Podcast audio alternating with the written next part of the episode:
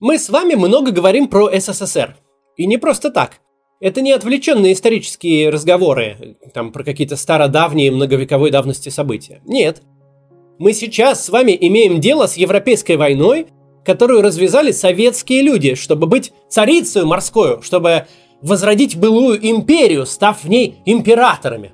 Символы, риторика, исторические отсылки – все в этой войне насквозь советское – все в этой войне тяготеет к началу 80-х, к разгару холодной войны.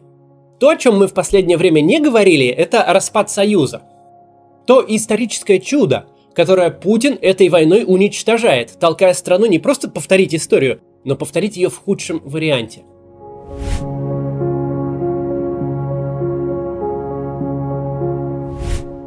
За 20 лет фактом официальной доктрины государства стала идея, что подлый Запад через свои спецслужбы развалил Советский Союз. На самом деле, если мы почитаем, что писали западные аналитики в 89-91 годах, что говорили лидеры западного мира, то увидим, что они были в ужасе от самой вероятности распада СССР. Это самый большой оружейный склад на планете – это 300-миллионная страна, чья экономика с 30-х годов работала на производство автоматов, пушек, танков, ракет, боевых самолетов, реактивных снарядов, надводных кораблей и подводных лодок, самых разнообразных и замысловатых машин для убийств. И вот представьте, эта страна собирается разлететься для начала на полтора десятка кусков, а насколько еще и что будет дальше, вообще непонятно. Понятно было лишь одно. С таким населением и такими запасами оружия и боеприпасов можно воевать лет 50 без остановки. Можно провалить всю эту территорию в раннее средневековье и развалиться даже не на княжество, а на племена, где у каждого из вождей будет по ядерной ракете. Перспективка так себе была. Посмотрите, например, на текущую войну с Украиной. Она ведь практически в полной мере ведется советскими запасами вооружений и техники. А ведь прошло целых 30 лет – это лишь бледная тень тех запасов, которые были. Что-то уже продано, что-то разворовано, что-то сгнило и пришло в негодность, что-то утилизировано. Тем не менее, спустя 30 лет остатков хватает, чтобы похоронить за 5 месяцев больше танков, чем есть у всего Евросоюза вместе взятого, и вести новые эшелонами. А что было бы, если бы у кого-то хватило глупости и безумия пытаться силой удержать эту территорию от развала? Что если бы кто-то попробовал бы вновь собрать все вместе? Ответ на этот вопрос мы увидели в те же годы на Балканах. Это самая страшная гражданская война в европейской истории с начала 20 века, которая продолжалась 10 лет и унесла не менее полутора сот тысяч жизней. По структуре населения, по этнической напряженности, по истории и по массе других параметров Югославия и СССР были в то время очень похожи – но разница была в том, что Югославия на 89 год была в 15 раз меньше СССР по населению.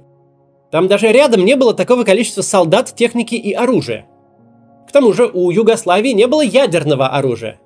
Но того, что было, оказалось достаточно, чтобы развязать самый кровавый и продолжительный конфликт в Европе с 1945 года, который пришлось гасить силами НАТО и миротворческим контингентом ООН. Провернуть нечто похожее в СССР остановить смертоубийство в такой стране извне путем ввода миротворцев не получилось бы, потому что это означало бы войну уровня новой мировой. Поэтому в реальности тогда происходило то, во что ни один зритель путинской пропаганды никогда не поверит. Первым условием экономической помощи Соединенные Штаты ставили передачу стратегического, в частности ядерного оружия, в руки Москвы, Именно поэтому в августе 91 года президент США Буш-старший выступил с речью в Киеве.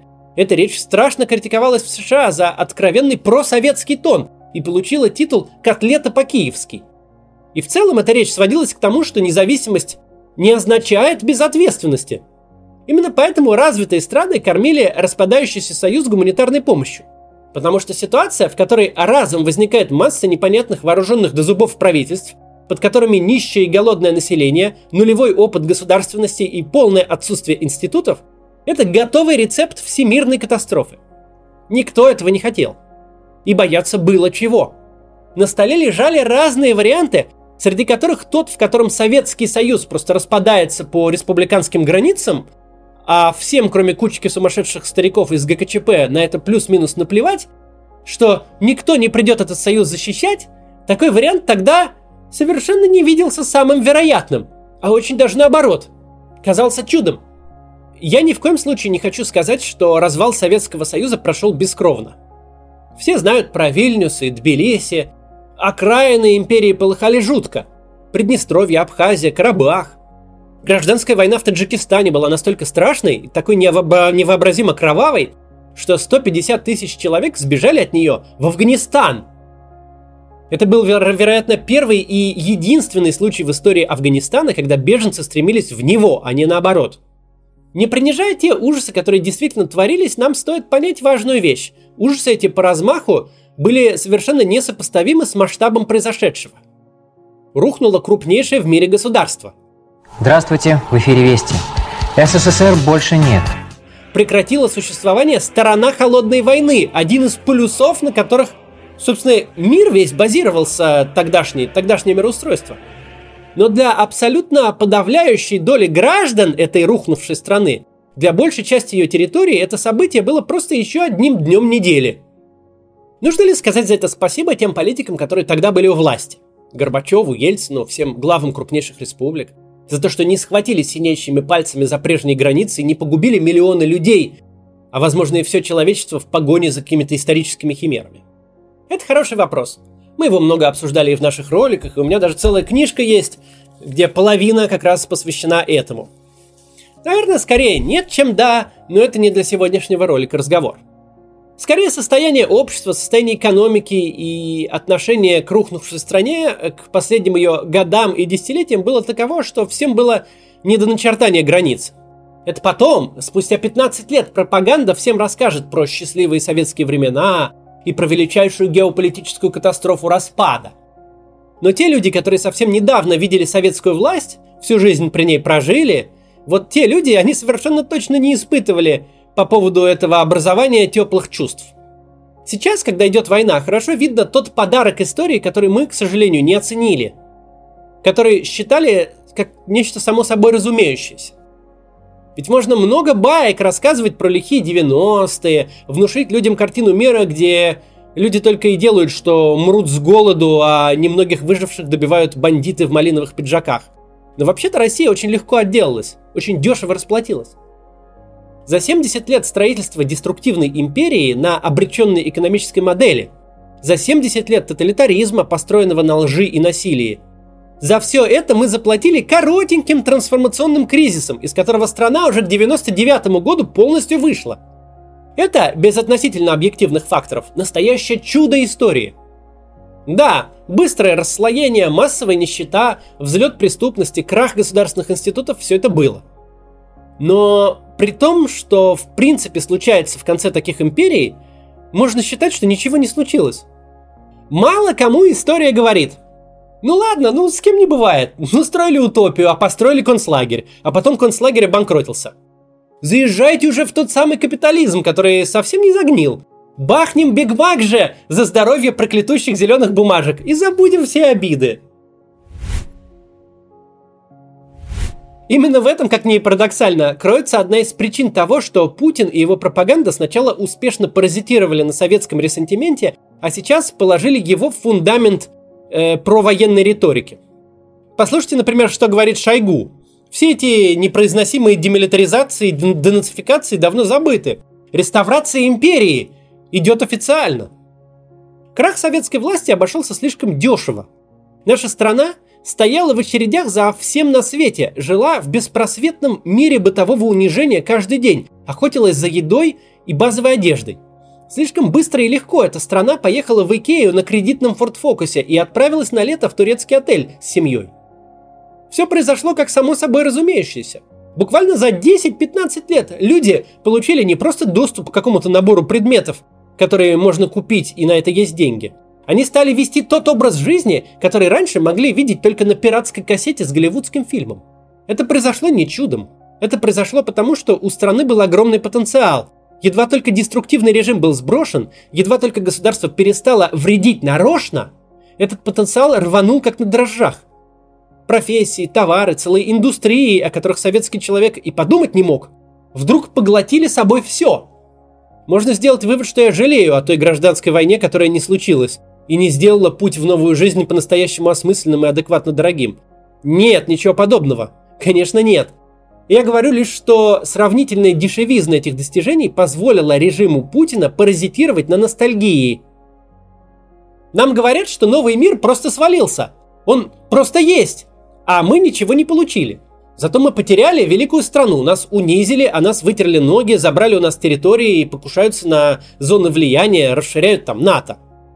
Утрату СССР удается выдавать за поражение именно потому, что все те победы, все, чего достигла страна, избавившись от империи, все это видится просто как воздух и вода, как будто это всегда было.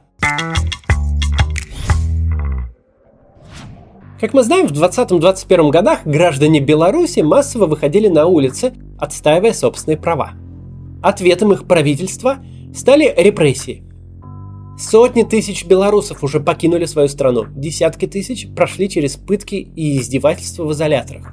Более десятка погибли из-за действий силовиков. На данный момент тысячи людей находятся за решеткой по политическим мотивам. Среди них и инициатор э, создания проекта «Страна для жизни» Сергей Тихановский. Сейчас это фонд. Этот фонд как раз помогает белорусским политзаключенным и их семьям ведь эти люди герои своей страны и нуждаются как в материальной, так и в эм, эмоциональной поддержке. Фонд «Страна для жизни» не дает забыть о людях за решеткой. Если бы о них не говорили, то большинства из них уже просто не было бы в живых. И помимо единоразовой материальной помощи, у фонда также существует проект «Друг семьи», позволяющий любому человеку или организации брать семьи политзаключенных под свою опеку – Фонд также собирает деньги на подарки детям из таких семей к Новому году или на канцелярский набор к 1 сентября. А сейчас у фонда «Страна для жизни» действует программа культурного обмена для детей-активистов, находящихся в эмиграции.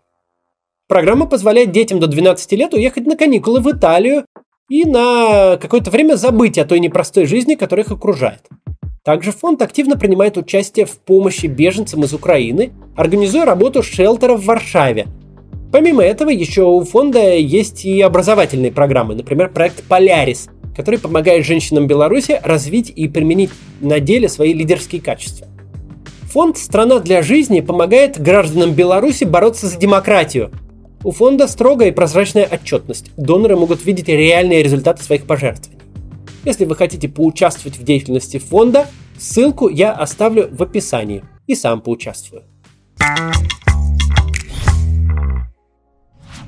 Утрату СССР удается выдавать за поражение именно потому, что все те победы, все, чего достигла страна, избавившись от империи, все это видится просто как воздух и вода, как будто это всегда было.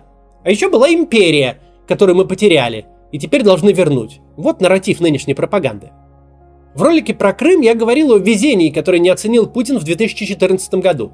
Он не оценил, что этот, в его понимании, успех одноразовый. Что тогда сложились уникальные исторические обстоятельства, и больше этого не повторится никогда. Но вместо того, чтобы вцепиться в свой успех, он решил, что, тот, что этот успех, он, это само собой разумеющееся что-то. Что это не уникальное стечение обстоятельств, а его личная сила – который в любой момент можно показать снова, теперь уже взяв Киев с марша. Никакой Киев он не взял, зато поставил тот статус-кво, который ни у кого на том этапе не было сил и амбиций нарушить под реальный удар. Полгода назад все понимали, что статус Крыма будет решен только дипломатическим и путем и очень не скоро. Но сегодня никто не даст гарантии, что он не будет решен путем военным в пользу Украины. То же самое, но в большем и гораздо более драматическом масштабе путинский режим сделал со всей Россией.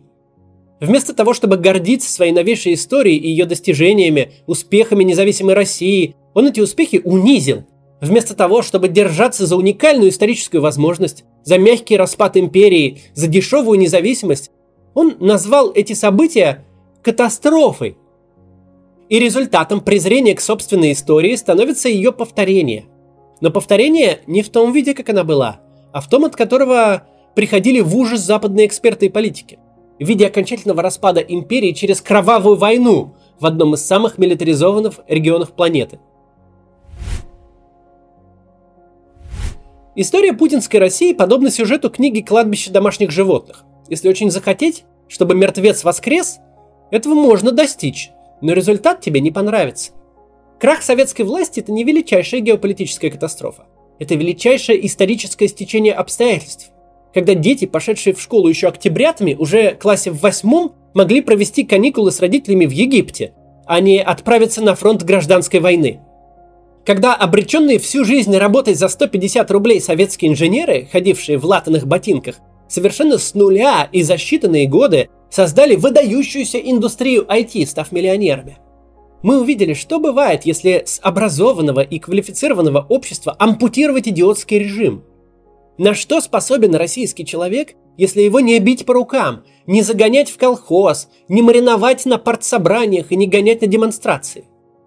Мы увидели предприимчивых, свободных, талантливых людей, которые за поразительно короткий срок сделали бытовую жизнь в крупных городах слабо отличимой от западной.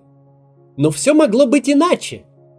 Ни в какой Библии не написано, что Россия должна существовать, что не должна лежать в руинах гражданской войны.